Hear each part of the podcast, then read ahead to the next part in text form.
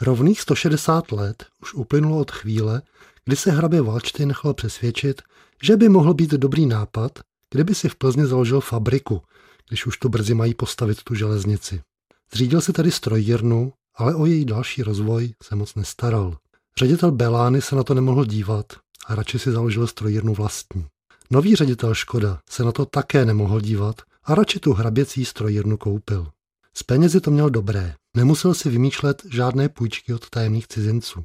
Prostředky na rozjezd dostal od mohovitého strýčka i otce, krizi ze 70. let přečkal s věnem od bohaté nevěsty. Zbytek už ale byly jeho nápady a jeho iniciativa. Nové postupy tavení ocely, kovárna, odvážná rozhodnutí, nad kterými asi kde kdo kroutil hlavou. Nebo vy byste si vsadili na někoho, kdo chce dělat vazníky, kormidla a dokonce i děla pro zaoceánské lodi? Tady v Plzni? Odkud je to daleko i k Baltu či Jadranu? No a vida, vyšlo to. Zákazníci si postupně zvykli, že už Škodu jim udělají i to, na co si jinde netroufají. Tenhle étos, tenhle drive, to Škodovce zůstalo i tehdy, když se pak za první republiky oficiálně jmenovala akciová společnost, dříve Škodovy závody. Nová odvětví, nové podniky, někdy založené, jindy získané. O Škodovce se tehdy říkalo, že vyrábí všechno od jehly po lokomotivu. A ta pověst přeháněla jenom trochu. Bylo to často na hraně rentability. Popravdě řečeno, v černých číslech občas celý koncern držela zbrojní výroba. Ale byl v tom i jakýsi tvořivý duch, který bránil spokojit se s dosaženým, užívat zisku a nadávat na konkurenci. Emil Škoda je ale přeci jen docela dávná figura. Symbolické postavy optimismu první republiky jsou jiné. Ano, tušíte správně. Mám na mysli Tomáše a Jana Antonína Baťovi. Jinak spíše zaostalém koutě země vybudovali ze skromných začátků na pokraji krachu podnik, který inovativními postupy organizace práce, ale i obchodu a marketingu daleko překonával všechno ostatní, co bylo v kraji zvykem. Když se po první světové válce kvůli příliš silné koruně staly jeho boty neprodejné, vyřešil to tak, že zlevnil na polovinu. Zároveň snížil platy o 40%, což ale dělníkům kompenzoval snížením cen v podnikovém konzumu. Naštvaný na něj v tu chvíli byl kde kdo.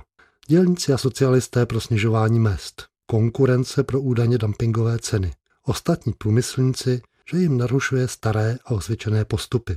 O pár let později už ale firma prosperovala a Zlín rostl. Dělníci zde měli nadprůměrné platy s podílem na zisku, bydleli v továrních domcích na svou dobu velmi nadstandardních za velmi levné nájmy. Firma jim umožňovala profesní růst. Čisté prostředí, zdravotní péče, možnost sportovního vyžití, to všechno patřilo ke Zlínu. A také ovšem nadstandardní pracovní výkony a věrnost firmě. Velkorysá péče o dělníky nebo také Zlatá klec, záleží na úhlu pohledu. Po Tomášově smrti pokračoval v jeho díle bratr Jan Antonín. Ten své manažerské vize dokonce rozšířil na celou republiku.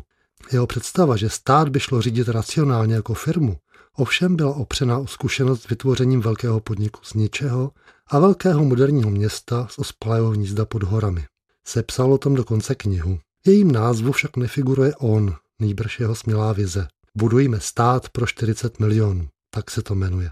Byla to vize technokratická a už tenkrát nereálná. Počítala s naprostou proměnou republiky. Miliony lidí měly pracovat v těžbě surovin a dřeva.